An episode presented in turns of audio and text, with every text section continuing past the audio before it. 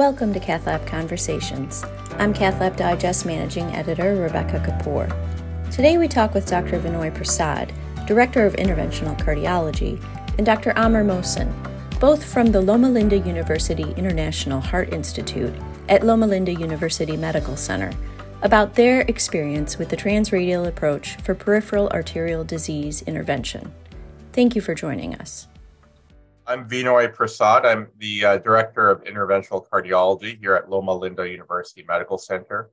I'm an interventional cardiologist. I also do peripheral interventions and also TAVR procedures.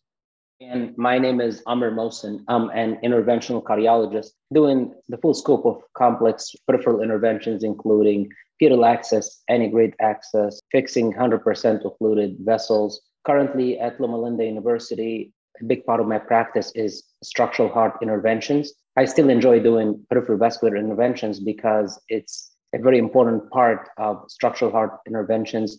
And the radial part of it is growing and the equipment is catching up with the field based on our coronary experience. Dr. Prasad and I also do a good volume of coronary interventions. So by default, we're very comfortable with radial access and radial interventions. Coronary interventional field is more mature compared to the peripheral field in terms of equipment that is available. But I think we're lucky to have the comfort level using radial access. So both of us enjoy transferring this experience from the coronary field to the peripheral field and also to the structural field. A little bit about Loma Linda. It's a academic university uh, medical center and it's the largest medical center in the Inland Empire, which is also a large catchment area. I'd like to tell you a little bit about Loma Linda University Health. We see a high prevalence of cardiovascular disease in the Inland Empire, and that's one of the things that we're very passionate about is, is treating our cardiology and interventional cardiology is treating our patients who have multiple cardiac uh, comorbidities. They may have uh, heart coronary artery disease, they may have peripheral arterial disease or structural heart disease. So we're very passionate about helping our patients. We also have a very robust general cardiology program, heart failure program, transplant program with Dr. Mohsen coming to our medical center this past year and some other additions. We've been growing the program as well, the endovascular interventions program. To talk about the point of using radial access in peripheral vascular interventions, we know through our coronary experience that radial access is safer than coronary access. It leads to uh, less complications. And in addition to that, it provides patients comfort. It's comfortable to go through the patient's wrist rather than the groin. And also, you're able to discharge the patient on the same day. The limiting factor was first is the lack of comfort doing radial procedures in the peripheral field because some operators are more comfortable doing it from the groin. Second is the equipment. In our case, Dr. Prasad and I, we do most of coronary cases through the wrist. So this part is taken care of. The good news is the manufacturers of the equipment uh, for peripheral interventions are catching up with more coronary interventionalists in the field who are comfortable with using radial access. Recently, we've been having atherectomy devices, devices that can deal with calcified vessels in the legs and also we have drug coated balloons available through radial access. It's really exciting that the peripheral vascular interventional field is moving this direction where a patient like the patient we've been addressing, you can actually do an intervention in both legs. You can do atherectomy, you can do ballooning, and you can do drug coated balloon, and you can discharge the patient same day. So it is safe for the patient and it's comfortable as well. We've done it before with other patients patients with occluded vessels below the knee. We've done pedal access and externalization of the wire from radial access, which makes it very, very safe compared to the traditional groin access and pedal access. So we've done below the knee cases through radial access and the patient can go home safely in four hours. You know, to that point, I think I'm amazed at over the past 10 years how much we can do with interventional cardiology, really with endovascular interventions, minimally invasive interventions. I mean, previously, patients with non healing wounds in their feet or in their legs, these patients, their wounds may progress to the point where they may require amputation, which is something that carries very high morbidity and mortality. So we want to be able to store the circulation to, to the foot, to that area that's not healing. And we're able to do that with the minimally invasive endovascular interventions. This is something that, especially in our this population, they have, like we said, multiple cardiovascular comorbidities. So it's something that really puts them at higher risk of having complications from an open vascular surgical procedure. So the fact that we can offer this to our patients is actually really remarkable. And it's a testament to all the work that's been put into this field over the past over two decades. Now, contemporary best practice in the coronary interventions is, is radial access. And we know this from multiple trials that basically we not only decrease bleeding risk, but we actually improve a patient's mortality, especially if they come in with these acute coronary syndromes. Um, and going radial access actually has a significant mortality benefit compared to femoral access. And the same kind of principles that are beneficial to our patients in coronary interventions also apply to other arterial interventions, including endovascular interventions. And so the field in endovascular interventions is now realizing that these benefits that for transradial access also apply for endovascular interventions. And I think the companies are catching up and they're making these equipment. When you're going from the wrist, you really need longer catheters, you need longer balloon length. You're going to use drug coated balloons or any kind of balloons, you need longer shaft lengths of those equipment. Same with stents, the wires have to be very long as well. And doctors who are already doing transradial coronary interventions now they're just shifting it over to the legs. Also, we want to touch on the role of um, radial peripheral interventions in structural procedures, which is a new thing and it is growing. Traditionally, in TAVR, we used to use groin access, and recently, we've been using radial sheath and radial access, which is six French in size, instead of using the groin access also I've seen increased use of selected paravalvular leak cases through the radial access versus the groin access. It's a skill set that coronary interventionalists nowadays have.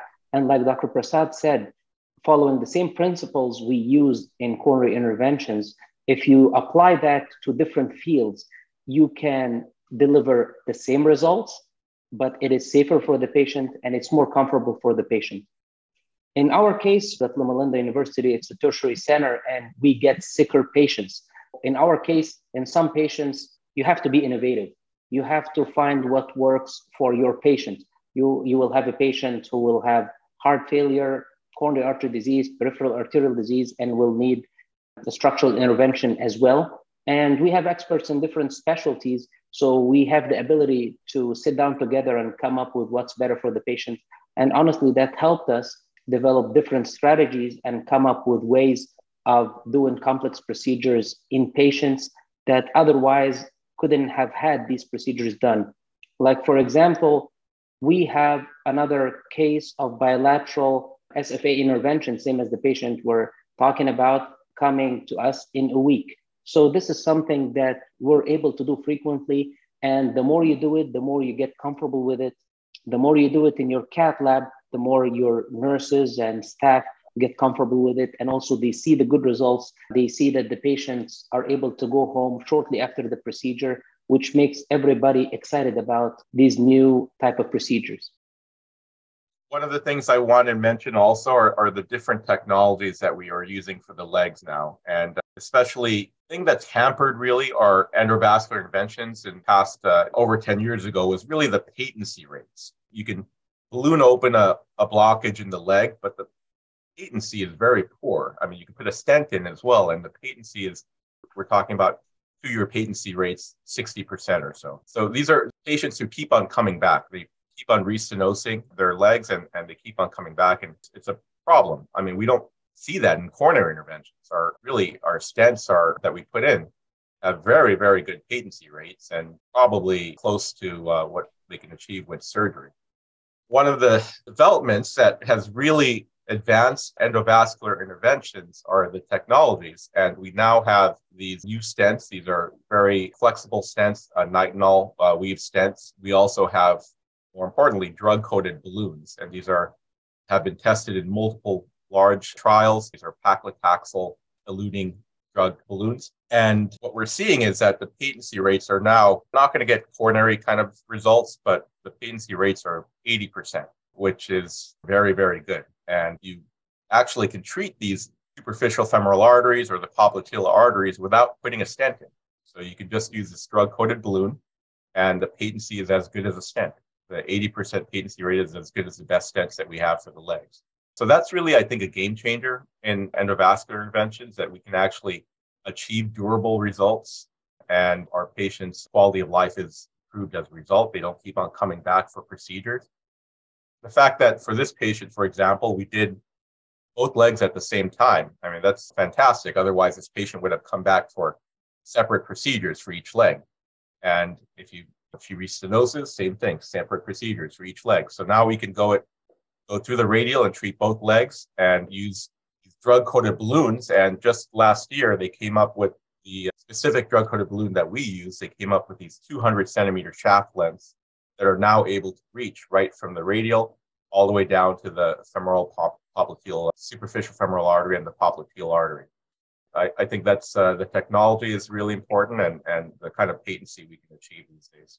And, and one more thing to add about how DCBs are very helpful in the peripheral field is it's difficult to treat peripheral arteries, same as coronaries, unfortunately, because usually have long lesions. So if you were to stent it, you're going to have to use very long stents, and these have higher rates of restenosis. The other issue is stent fracture because the legs are exposed. The heart is inside the chest cage protected by the ribs. So DCBs really address these issues by treating very long lesions with low rate of restenosis.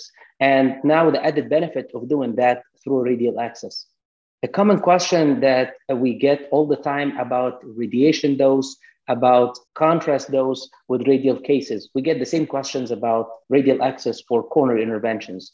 So, generally speaking, the radiation dose in this day and age hasn't been increased in radial cases compared to femoral cases, but the key is doing it more frequently. So, if you do it more frequently, you are more comfortable with it, it does not take longer time. Same for the contrast as well. If you do more radial cases and you have the correct tools, you know what to use. If you want to apply 100% of what you use in growing cases to radial cases, it shouldn't work. There is a dedicated technique, dedicated equipment to go from radial access, and it shouldn't take longer, and you should be able to deliver the same results. To that point, basically, I think there's a learning curve, and same with when I first started doing transradial coronary interventions, there's a learning curve, but it's something that ultimately will you realize you've got to do it. Otherwise, you're behind the evidence. So the evidence really pushed all of us to go into the transradial coronary route. I think there's probably going to be that same evidence for peripheral interventions as well. The uh, point about radiation and contrast dose, I mean, realize this is kind of the same setup that we're used to for our traditional up and over femoral access kind of interventions. So the staff is used to how they're going to get all the way down to the foot, except we're now we're accessing through the radial artery. And the main thing is just getting the equipment down to the iliac arteries. And from there, we can put our wires down and do the interventions as we normally would. So these long sheaths that we have now that some of the companies are making really facilitate that because now we can get that same level of support that we get from a uh, femoral case to a radial case because our access goes from the radial artery all the way down to the iliac artery, or even some of these can go all the way to the uh, common femoral artery, or even further than that. So they help us do our interventions and provide us with the support for delivering the equipment uh, needed. Thinking about limitations of radial access for peripheral interventions based on the equipment that we have as of today, the largest sheath that we can use is a six French sheath, and that cannot accommodate a covered stent, for example. So if you were to use it in TAVR, to take images and you were to deploy a covered stent, you're not going to be able to do that through the radial access. So that's something that we should keep in mind using radial access in structural cases. Same as paravalvular leak closure. Usually it's been used in leaks that are simple, where you will need one plug. Actually, can use more than one plug using a six French sheath. But there is a limitation in PVL cases, and I'm talking aortic PVL cases mainly, using a six French sheath. Another limitation is also treating iliac disease. Technically, you can balloon and stent iliac vessels, But traditionally, for iliac vessels, we have to be cautious in case you have a bleed, just to have a backup plan. So we usually go from the groin using seven French if the iliac vessels are calcified or there is any risk of perforation, so that you can deploy a covered stent because these are not going to go through the six French radial access. And I think within the next few years, with the increased popularity of using radial access and safety and more physicians are getting comfortable with that, I think we're going to have more equipment and these problems will be addressed. In terms of the types of imaging that we typically do in our endovascular interventions, same adoption that we've been doing in the coronary interventions, we're using a lot of intravascular ultrasound now. And the benefit of that is we can actually see inside the vessel. So when we do an angiogram, we're do, basically doing a luminogram, right? We're just do, injecting contrast in the lumina of the artery.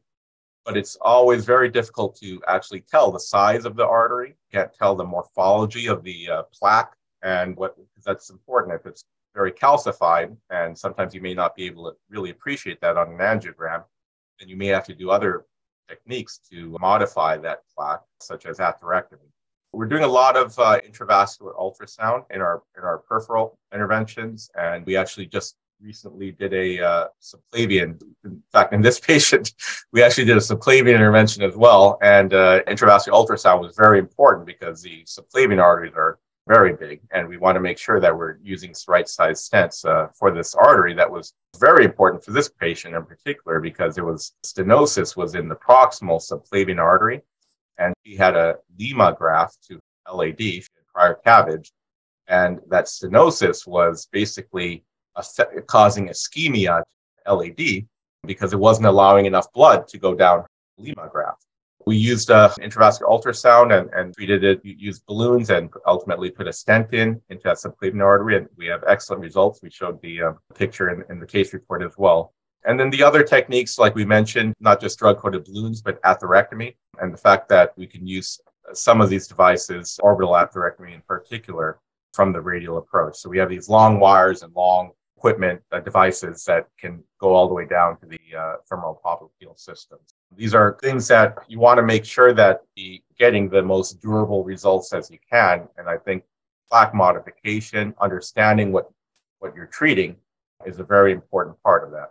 Just one point to add when we were talking about advice to improve results doing radial peripheral interventions. We definitely believe that it's always better to get DSA images, digital subtraction and angiography images. When you do a peripheral angiogram and you inject how we regularly inject in coronary cases, images are not clear because you still see bone. So we definitely recommend using DSA in every case, whether you do a subclavian, carotid, or iliac, or imaging the legs. Second is selective injections. Radial access for peripheral vessels does really well when you get selective injections. Like Dr. Prasad said, now we have a sheath that actually goes closer to the knee. We have a 149 length sheath, and that goes to the knee and almost there. And you have another sheath that goes to the femorals, you can go to the iliacs. So if you inject selective injections, you're going to save the amount of dye you inject. And with DSA, you're going to have better visualization and fix the table where it is, do the intervention without moving, so you have less injections. If you look at the radiation exposure and the amount of dye you used at the end of the case, it will not be as much, but it all depends on planning and following these rules, I think going forward, I would say in, in general, people should probably start doing more transradial peripheral interventions. The main limiting factor right now that both mentioned is is the equipment. So the fact that we now have drug-coated balloons that can go all the way down is really an impetus to now start treating at least femoral popliteal vessels from the radial access. And there's certain equipment that we can't do. So there's limitations that from the radial access, and covered stents are, are one of them. So, treating iliac disease where there is possibly a higher risk of having a complication that may require a covered stent, uh, we have to uh, still go the traditional route. But I think it's important to do this because the technology is going to continue to advance. And as it has for coronary interventions, I think the same thing will happen for peripheral interventions. And there's just so many benefits to it. Just reducing bleeding risk, we're probably going to improve even for peripheral interventions, uh, how these patients do in terms of their outcomes after the procedure. So the best thing I think is for people to start adopting it early and doing it for the cases that it's appropriate for. And, and these femoral popliteal interventions very appropriate for those kinds of cases. And I think as the uh, technology grows, you'll have that skill set to work with. So the peripheral radial sheath comes in two lengths. It comes in 119 and 139. Also, going back to the use of radial peripheral interventions in the structural world, one thing that has been used is if you go six French using radial access and you have a growing complication, you can always balloon the vessel, which is the common femoral. Meanwhile, you can get access in the other femoral artery and go up and over. Doing that, then you save the patient the groin access in most cases where you do not need a seven French sheath. This patient did very well with the uh, her peripheral arterial interventions, and then we described in the case report, she actually started walking more and then developed chest pain. So we brought her back and found Um, that her subclavian artery was stenosed uh, when we did the coronary angiogram. And we treated that, and now she's claudication free and angina free. We had a really good outcome, I think, with this case. We're doing this more at Loma Linda University and radial to uh, peripheral interventions. Pretty much our standard. I would say over 90% of our cases for coronary interventions are all radial. We're going to continue moving in that direction with uh, peripheral interventions, and the technology is helping us, and these companies have been very helpful in supporting our cases. And we described some of the equipment that we use, a practical approach to doing a radial to peripheral intervention case. So it's important to know what equipment you need and have it available to this case. So plan ahead of time to do a radial uh, peripheral case. We all appreciate your interest in this case and what we did here and spreading the good word. Thank you. It was a great discussion. We appreciate this chance to share our experience with you and your listeners. Thank you for allowing us to join you today. Thank you for joining us, and our thanks to Dr. Vinoy Prasad and Dr. Amr Mohsen. Find more on cathlabdigest.com.